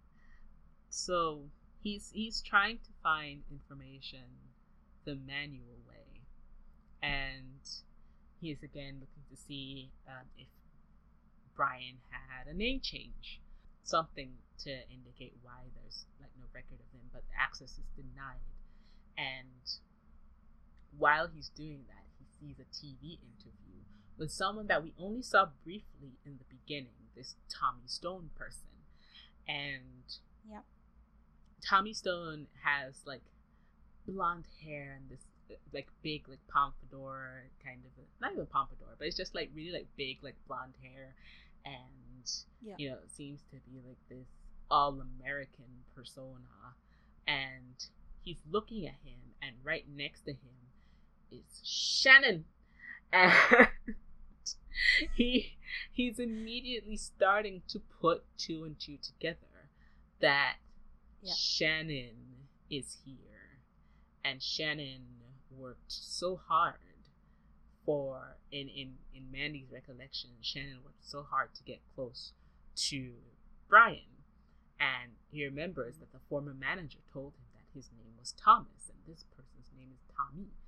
And it's starting to the pieces are coming together and he's making the connections and he runs down to his offices and he finds his his his boss and he's like i have a real like i'm so close. I'm on a real breakthrough with the the brian slade case. And he's like oh that story's been scrapped. We want you on the tommy stone tour now. And he's like no but that's it. And the elevator door closes. And he's like who Yeah. did you like But also like so rude. I lo- like how like you're like you cut the story and you don't even like tell him. And like this is you being like, yeah, remember how I gave you an assignment and you had all this research that you were doing? Forget that in the last second. Great, thanks. Anyways, but yes um but like to be fair to us that person the tommy stone person looks completely different to yes. i mean it's portrayed by a different actor one but Yes. like our recollections of and our impressions of and i guess it would have been too easy if that person looked exactly like jonathan rhys meyers but I don't know what the implication of that is. Like, did he have plastic surgery? Like, did he? Like what? I also had a question, but I I don't know. I was like, is it literal? Like, is this different actor's face literal, yeah. or is it just like, was it just a device to like, you know, disguise Yeah. this twist? Don't know. But Brian, Brian, oh, Stuart goes to attend the Tommy Stone concert as he has like a press backstage thing. He goes to watch the concert. We don't see the concert, is the thing. Um, Because we flash back to the other concert Yes. from the last the last concert of the glam rock blah blah blah. That yes, one. the death of the, the death of glitter um and we see kurt's performance. And we see that mandy was there and stuart who was backstage saw mandy there. And mandy while kurt's performing looks across to like the back entrance of the audience and there's a figure there. And Mhm. Stuart looks, but the figure is in such shadow that you only kind of see the hint of blue in his hair Mm. and like some of his face and like we know that that it's that it's Brian and he's watching he's watching Kurt perform um Yes. and he leaves as as as Kurt is performing Come on, little stranger, in a little danger. Come on, will you take my hand? Something, something, something. Try a little danger. Lord, will you take the Um, I like it. Yeah, I didn't mention so the band that um Stuart Arthur yes the band that Arthur ends up living with. are made of, of members from um, placebo which it just reinforces the fact that i have never looked at placebo as the band and only ever listened to the music you know? So anyway because i did not i did not know. But anyway so Mm-hmm. at the end of that performance, Brian has left, and Kurt goes off stage and he greets Mandy, and is uh, Mandy's like, uh, you know, you were fantastic, all of this, and she asked, uh, he asked her, did did did you see him? And she's like, I didn't see him, which we know is a lie. Now, like she did, Yeah. she did Yeah. see him. Um, she just told him that he didn't and I don't know if maybe Kurt saw him and was just asking for confirmation, but I don't know. Um, so But Stuart witnesses this exchange. Yeah, Arthur Stuart. yes, but he was also high. So, Yeah, but yes, that is true. afterwards, he is like walking through these people and he ends up on a roof and he and this is this is like a fantasy kind of a thing um where he ends up on a roof and it's the rock star Kurt Wilde up Mhm. there and he's like don't be scared come closer um and starts asking him like what's your name what's your favorite color like all of these things you know like i guess trying to like make him comfortable in the moment um and then he asks if he's high and Sure. he's like i'm on a button Mhm. um they end up having sex? Well, we don't like we don't really see that yet. yes. Okay but not we just sort of because we just see the like a little bit of the beginning of that exchange because we flash back to present day where uh, Tommy finishes his performance. And we have Arthur like the press the no post we do. Wait performance. No we do. We do see them having like that happens in that scene we do yeah we do Yeah, we do. Like they have the whole part with the shooting star and the make a wish, and then That's before. okay. I thought that was after. I'm conflating that- things. Okay. that- and then we have like a little. Okay. So, okay. So, yes, they have sex. Yeah. Um, the shooting star, make a wish. Yes. Yes, yes, yes. Yes. They You're have sex, and then we cut to a scene with the Maxwell demon who is singing on a chandelier, and Yes. and then it's the end of Yeah, the because concert. because we got like the the uh T Wait, what is it? I just like the one line. The line the line specifically like, well T hey my lady.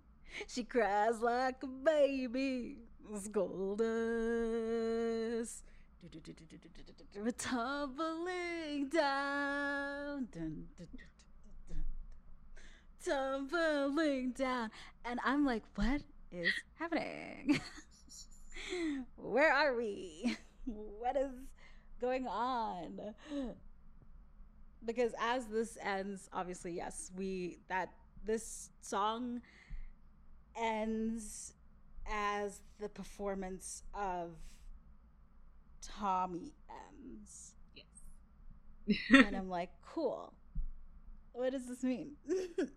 but we cut to after after this there's a press conference at the back um, and shannon is there with with tommy and you know they're asking like what do you think about president uh reynolds and Reynolds. and they're like uh he's he's, he's a great thing for this country you know um and they ask a few more questions and then and then uh, Sir arthur goes um what do you think about wait no what's your connection with uh brian slade What do you think about people like he Yeah. sa- he implies that there is a, a rumor. yes Um connecting you with Like, Brian you- like- Slade on the 10 year anniversary of um, the shooting, of the fake uh, shooting stunt, and immediately Shannon's like, "Uh, "That's all the time that we have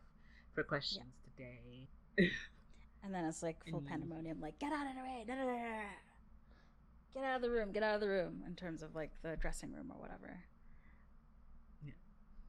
And so Brian, saying Brian, Tommy goes back into the room, and you can see he looks upset and Yep. pissed. And I mean, like, he is Brian. Um, Mhm. But I guess he's worked like hard to reshape Conceal himself. Yeah. Yeah. Um but we like see on the screen there's a moment, I guess, in the performance where he like turns his face and he has like makeup on and I don't know if that's really in the show or it's just like meant to personify that he has made up his face Mhm. to look different. But it's Jonathan Rhys Meyers Yes. in that wig. in that Um, yeah who looks like in that when he looks at the screen and he sees a clip of himself. It is Yeah. brian as we know him um face. And that's why i was like is that i mean it would be so easy for them to actually if his face looked like that for real. Yeah. to be like i mean identical twins babe. It's been 10 years. Like what do you mean Uh, but I don't know if it's meant to be like a little literal interpretation or just Mhm. like even if he changes his face, he can't escape yeah like the Brian Slade of it um, all yeah persona. I don't know, but Stuart, um, he is left. He enters this bar. Everyone looks at him, and I'm just like, why? yeah Is nothing else happening?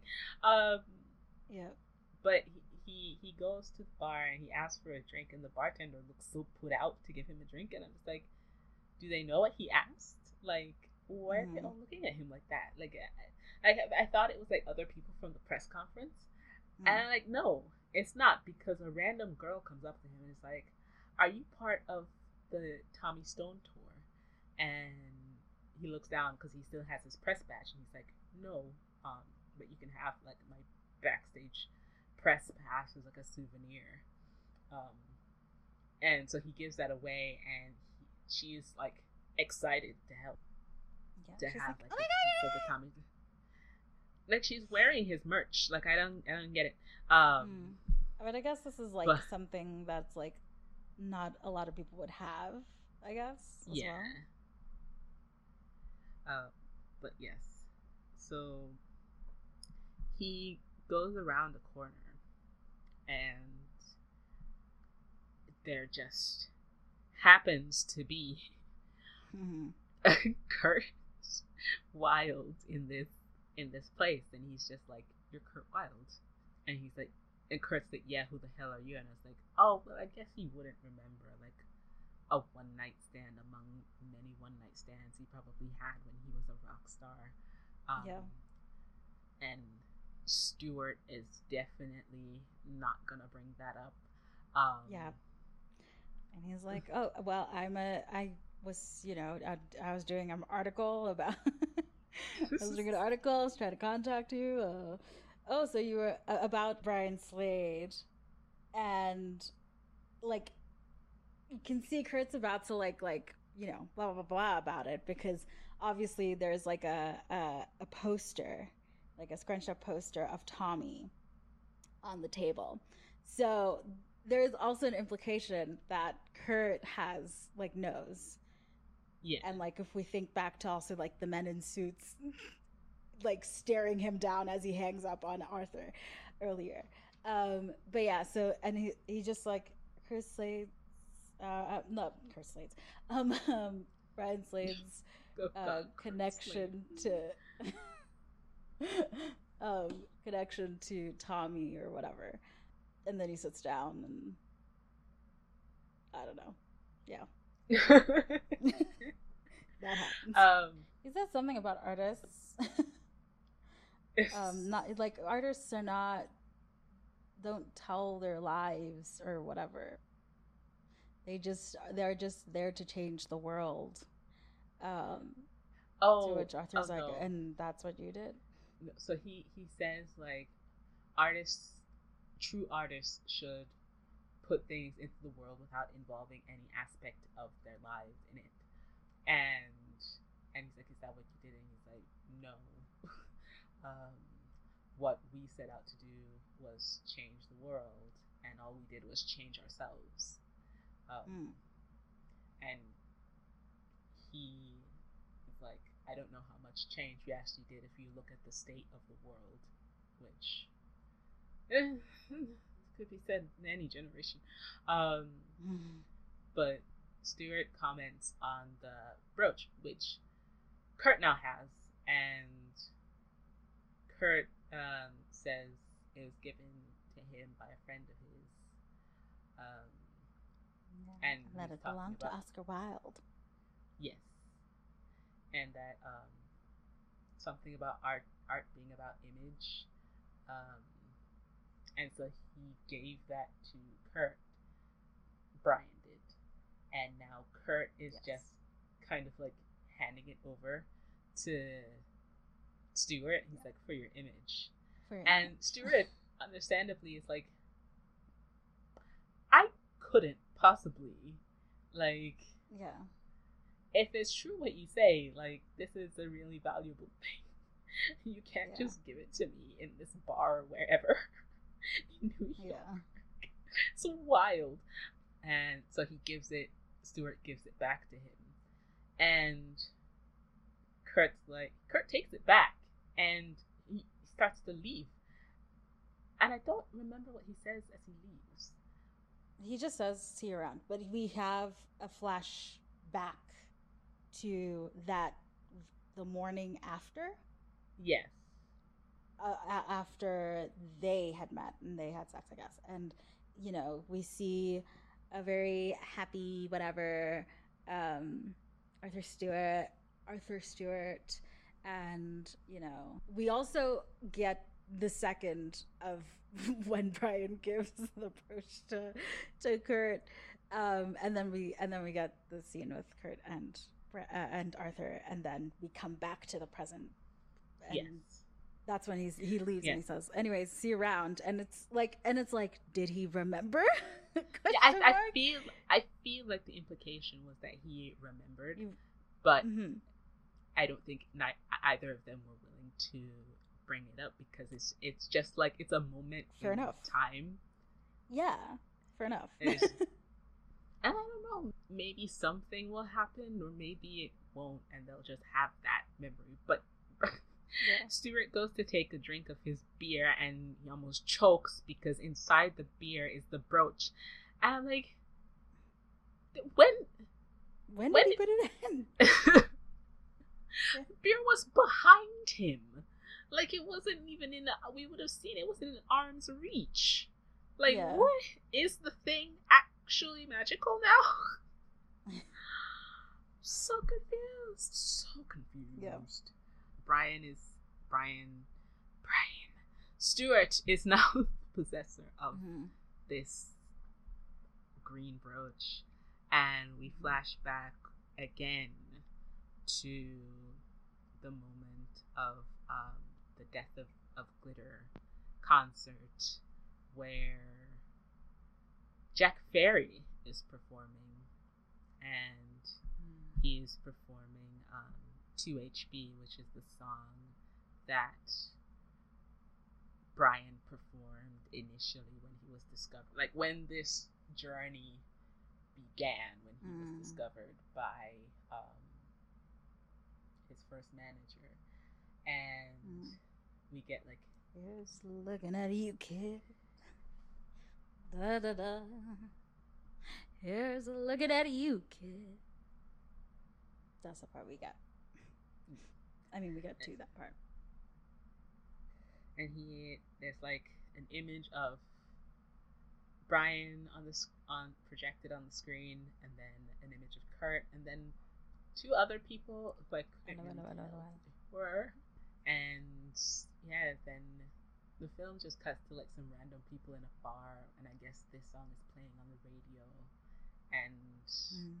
like the implication that it's just it's a it's a it's a memory past the thing. It doesn't. Mm-hmm. It's not. Um, we're not living it anymore, and so, and the movie ends.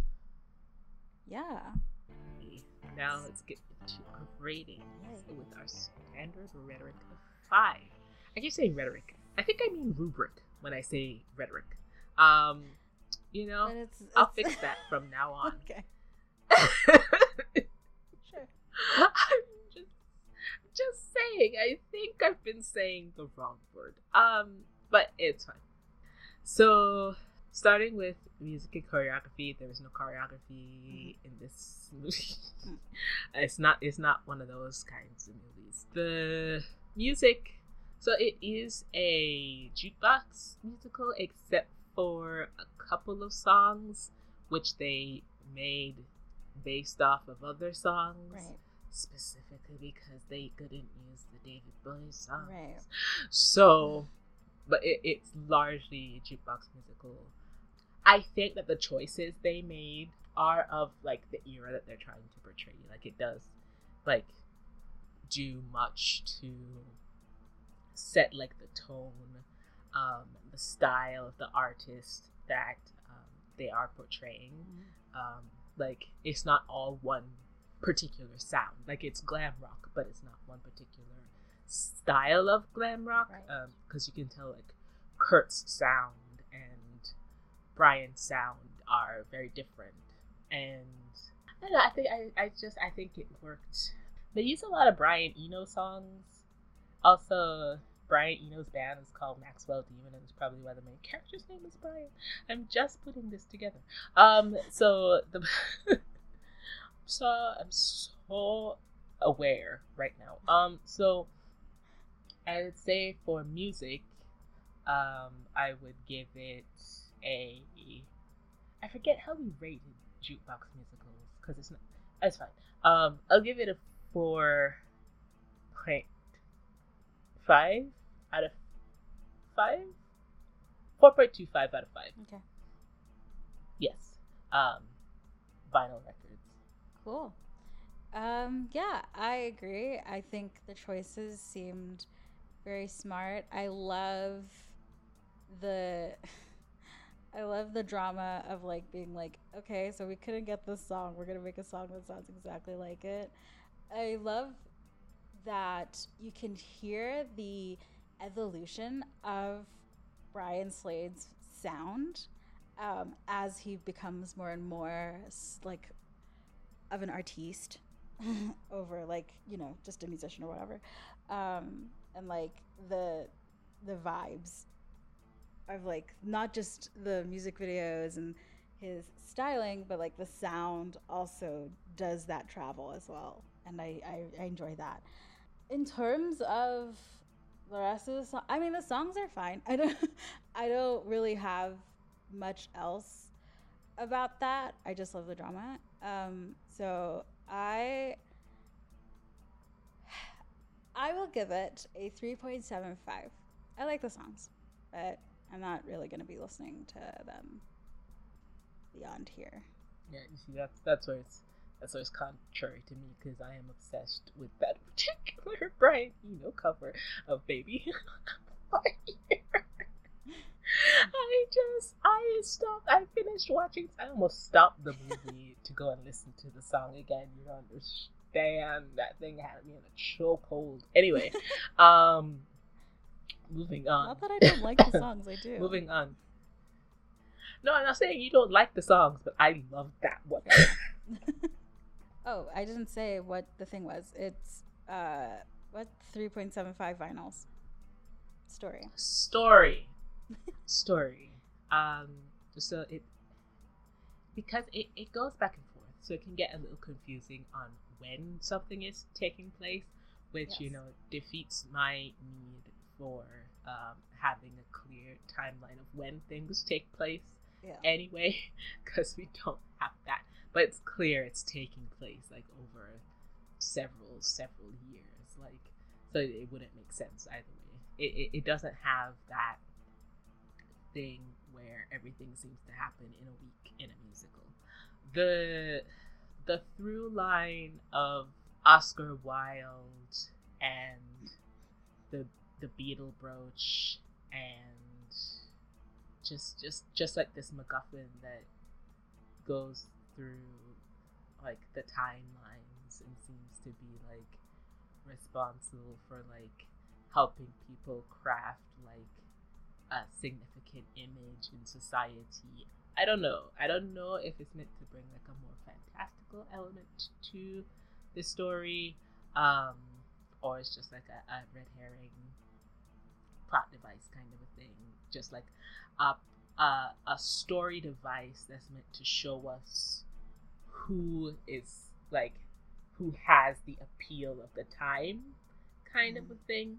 Um, who is that special person that is chosen to be one that causes a shift in society you know kind of a thing. Mm. i don't know.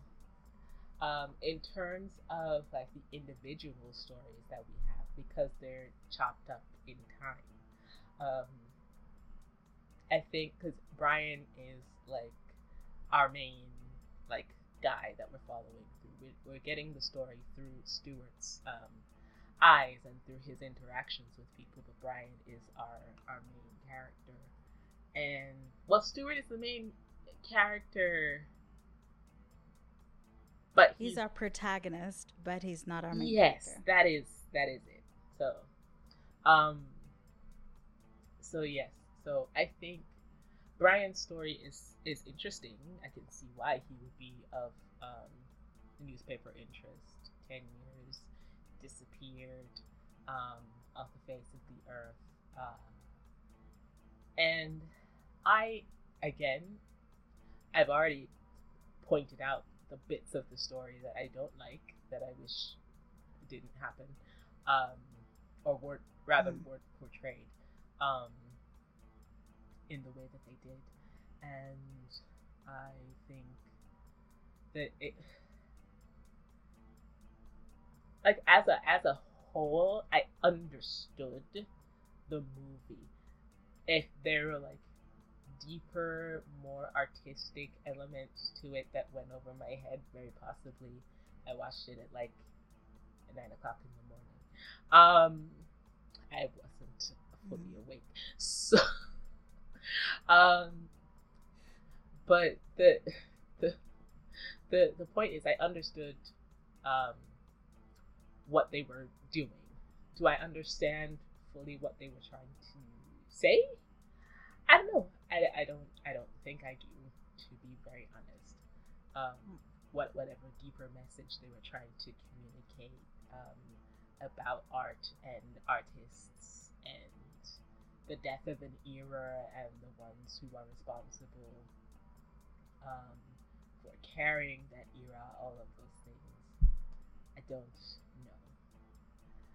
but story, I will give four out of five um, green brooches just because I find it interesting. Mm-hmm. Cool. I have a secret. I love stories about journalists trying to find things. um, oh, I wonder why. I don't know why. I, I, don't know no why. but like for real, um, movies like Almost Famous and like even I don't know if I know, like Zodiac, uh, Shattered Glass. I love a story about a journalist. It's something about that. Um, I so I liked it as a plot device. It helps with especially when with the whole idea of like nonlinear storytelling because I understand that like getting the story from these different people, especially like starting off with someone who would only have really a sort of vague-ish idea of this person because they only really knew them at the beginning.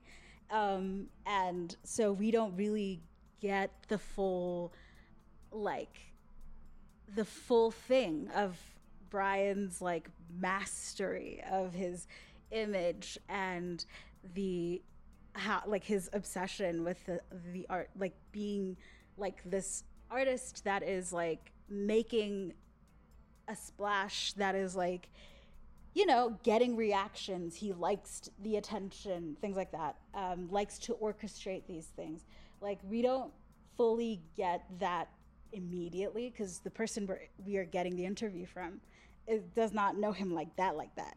So i don't know. I think it's like a, a good way to get deeper into a person whilst also going back and forth in the timeline in a way that almost makes sense because of the fact that we know who like we we know that we have to go back in time now because we are entering someone else's point of view of this person um, and I, you know, in terms of like the message or whatever of the story, of the story I think because I, uh, at some point, like clicked, it clicked in my head uh, that I was watching this because of someone who was talking about the idol.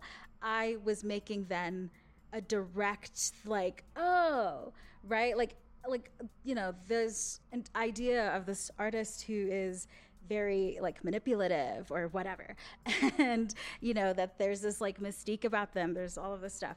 Um, and just like the interesting thing about being a hanger on a, to to this star and like experiencing that all of that and the the cult of their personality and and whatever. I you know I was like that's I was like okay I think I get it question mark question mark question mark question mark, um, but I yeah I I think the story is it was interesting. I think it's it is interesting to see a story about an artist that isn't just purely like I want to be an artist and like be my true self and tell a story and this, this, blah. you know like that's cool like great we have stories like that but like i like the idea of like this artist that's like i don't know man i just want to like I just want people to talk about me all the time. I like to, I, I just like to be in people's minds all the time. I want people to look at me the way that everybody looked at Jack Fairy that one time. Um, and I'm going to fashion my life to replicate that forever, you know? Um, so yeah, I don't know. I really, I, I like the story. Um, and I will give it four brooches as well. Uh, I, I said I would talk about the brooch thing. I think it's so stupid. I do like. I do get what you mean because I guess I didn't think. I mean, I did think about it, like the idea of like the obviously there is the idea that the one who possesses it is the one that is um, the center of the world. Essentially, like everybody's like, I wonder, like I, I want to be around them, kind of thing. Um, but it just like it was just it felt so like underbaked in a in that like it wasn't explained enough in a way right? Like it just was there and i guess if you make the connection you make the connection. If you don't you don't whatever.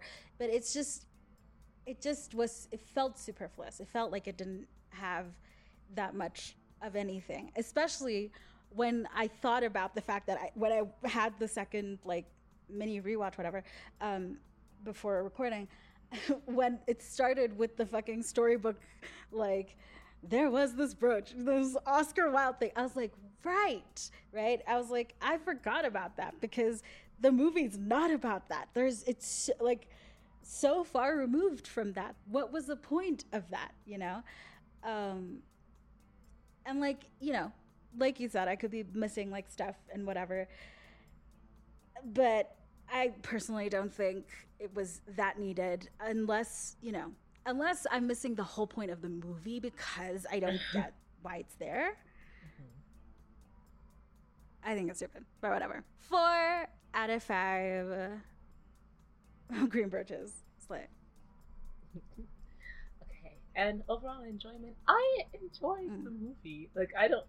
Okay, so I'm glad that Leah watched it first, and then warned me that there was a lot of nudity because I was not ready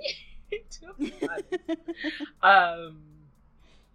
Uh the the like like I've seen movies with more nudity than this, you know, right in the in the past. Like that's not it's not anything, but it's like I wasn't ready to have hmm. full frontal image of Ewan McGregor. You know, I wasn't prepared, but now I was. I was just braced from the beginning. um, hmm. but like overall, I enjoyed the movie, I might not right now, but I might watch it again. Um, because it, it's kind of fun to be honest. Um, I could see like why it got nominated at the Cannes Film Festival. Um, at the like it's it's it's fun and it's it's artsy and it's got great actors in it and mm. Again, Christian Bale does not sell teenager to me, but you know we can overlook that. It's not his fault. Um, and I just it, it's it's it's a fun time and a fun exploration of like the the glam rock era, which is not an era that I was alive during. I was born, right. so um, it, it's interesting to to have like a different kind of look at it as opposed to like just hearing um, what people have um, spoken about it and like music videos and things like that because music videos are of the time but they're not the time you know mm-hmm. so i it's it's it's interesting to live like to to live that a little bit in this film and like see someone who like it's it's past that time and it's it's he's he's grown past that time and he's essentially rediscovering what that time meant for him and its place in his life as much as he's tried to like push it out of his mind. Um yeah, no, I, I, had a, I had a decent time. I don't I don't dislike it at all. Mm. Um, so I will give it. I'll give it. I'll give it. I'll give it a four. I'll give it a four out of five electric guitars. No, yes, electric guitars. Mm-hmm. Okay, I really enjoyed it. Um, like even on the second watch or whatever, I was like still having a good time. Like I was like, it, it is fun.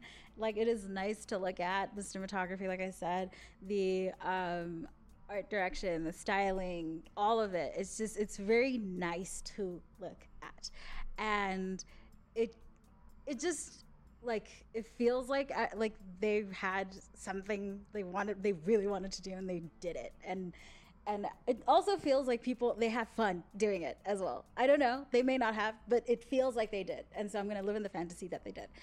And um it just like it, it was it was fun. Brian is a fun character um to like like and also be like girl rolling your eyes all the whole time kind of thing. Um and yeah. I don't know. Like i said i'm a journalist looking through time. so, so um, yeah, I'll give it a four as well. Four out of five electric guitars. I bet you have a question. Each time we come around, we make confessions of theater news or musicals that caught our attention. Well, here we go. These are our obsessions. Da da da. uh, so that this is a part of our, um, podcast where we talk about things in musical theater, musicals, theater, anything tangentially related um, that we like and that caught our attention, um, new and old, and mine is like a thing for the future, I guess. um, but Death Becomes Her, the musical. Um, I like because I had to look it up when it's coming out. It's coming out like literally next year. But um, I was seeing like in the Instagram ads for Death Becomes Her, the musical, which like by the way, if you go onto their Instagram, it's like basically the um the the elixir thing itself that they're advertising. And it's i don't know it's so good. It's like i don't know. I'm excited for it and i'm like in like a cautious like I'm should i be excited for it? I don't know i don't know, I don't know. Um, but also like come on now. Megan hilty is going to be uh, playing Mer- meryl streep's role. Like be serious. I'm so excited uh, F. Megan Hilty from of Smash fame. For those of you who may not know, but I don't know who wouldn't know, we also have Jennifer Simard, who played the stepmother, I believe, in Once Upon a One More Time, and it is going to be directed and choreographed by Christopher Gattelli, who has choreographed for Chess, Hair, Women on the Verge of Nervous Breakdown. War Paint, My Fair Lady, The Cher Show. Um, so yeah, that is a thing. It's coming out next year, April. so look out for that. I'll probably talk more about it as more stuff comes up. But um, yeah, I just was seeing the fucking ads and I was like, this is so fucking smart. I love it. Um, and yeah, that's my obsession. What about you? So I I did myself a disservice, um, and all of you a disservice by mm-hmm. not mentioning the Death Note musical. Now, the I don't know if you know what Death Note is. Okay, so Death Note um, is this uh, Japanese. uh, is is this Japanese um, uh, manga and then um, turned anime. And the the plot of it is that um, there is this there are these shinigami, these um, creatures that have books that are responsible for writing the name of the people who are going to die. And one of them drops their book to Earth, and it is picked up by this uh, law student. and he decides to become like this warden of the world and starts to kill off bad people because he has the power to. Um, and then there's um, a detective who, like, he's essentially become a serial killer, and there's this detective who wants to stop him. Yes, no, so there was a musical that was made from that, but it was mainly um, just in, in Japanese. And there's an English version now, and it played at the London Palladium, sold out, and then it played this weekend at the Lyric Theatre in London, and I'm not there. um, but that's okay. I guess it has to be. But if you were there, I hope you had a lovely time. They had an Instagram um, that had like backstage stuff and showed them like getting into makeup and stuff, and it looked really cool. Um, but yes, hopefully there'll be like a cast recording and I can listen to it in English finally rather than um, fan uh, dubbings of it in English. All right, because they're because There's the, that. 'cause the Japanese version is on YouTube with like subs and stuff. yes. Right. Fair. That does bring us to the end of the episode. If you would like to see our our obsessions and the things we talked about, those are going to be on our Tumblr, which is tell me more, tell me more dot tum no, which is tell me more, tell me more podcast dot com. Uh, we also have an Instagram and a Twitter at TMM TMM Podcast where we post what we will be watching, what we have watched, uh, any announcements or whatever, um, any sort of, I don't know, if we have things to say, they're there. If there's like, hey guys, we are disappearing for a while, maybe, I don't know, hey guys, we're back, it's there somewhere. Um, and we also have an email tell me more, tell me more podcast at gmail.com. We also have a Spotify that usually has songs that we like from the musical movies that we watch um, on a playlist that of each year that the musical has existed. So if you go on Spotify and you go to TMM TMM podcast and you go to the profile and not the podcast itself, there are playlists for every year that this podcast is listed.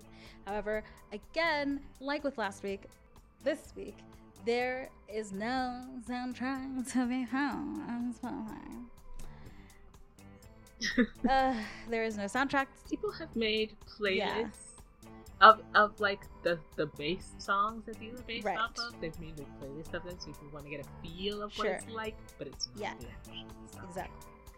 Um, and yeah, at the moment we uh don't put songs that we don't put songs that are in the so- are in the mo- movie that aren't from the movie. So um, if that ever changes, we'll let you know. But that is not what we do. So unfortunately, you just won't know. You just won't know what it sounds like unless you watch the movie. Which, in this case, if you are a fully consenting adult, uh, I would recommend. That does bring us to the complete end of the episode. So. Thank you for listening and catch us next time with another Starlet September entry. For Tell Me More, Tell Me More, the podcast, I've been your host, Leah. And I've been your host, Adicia. Goodbye. Goodbye.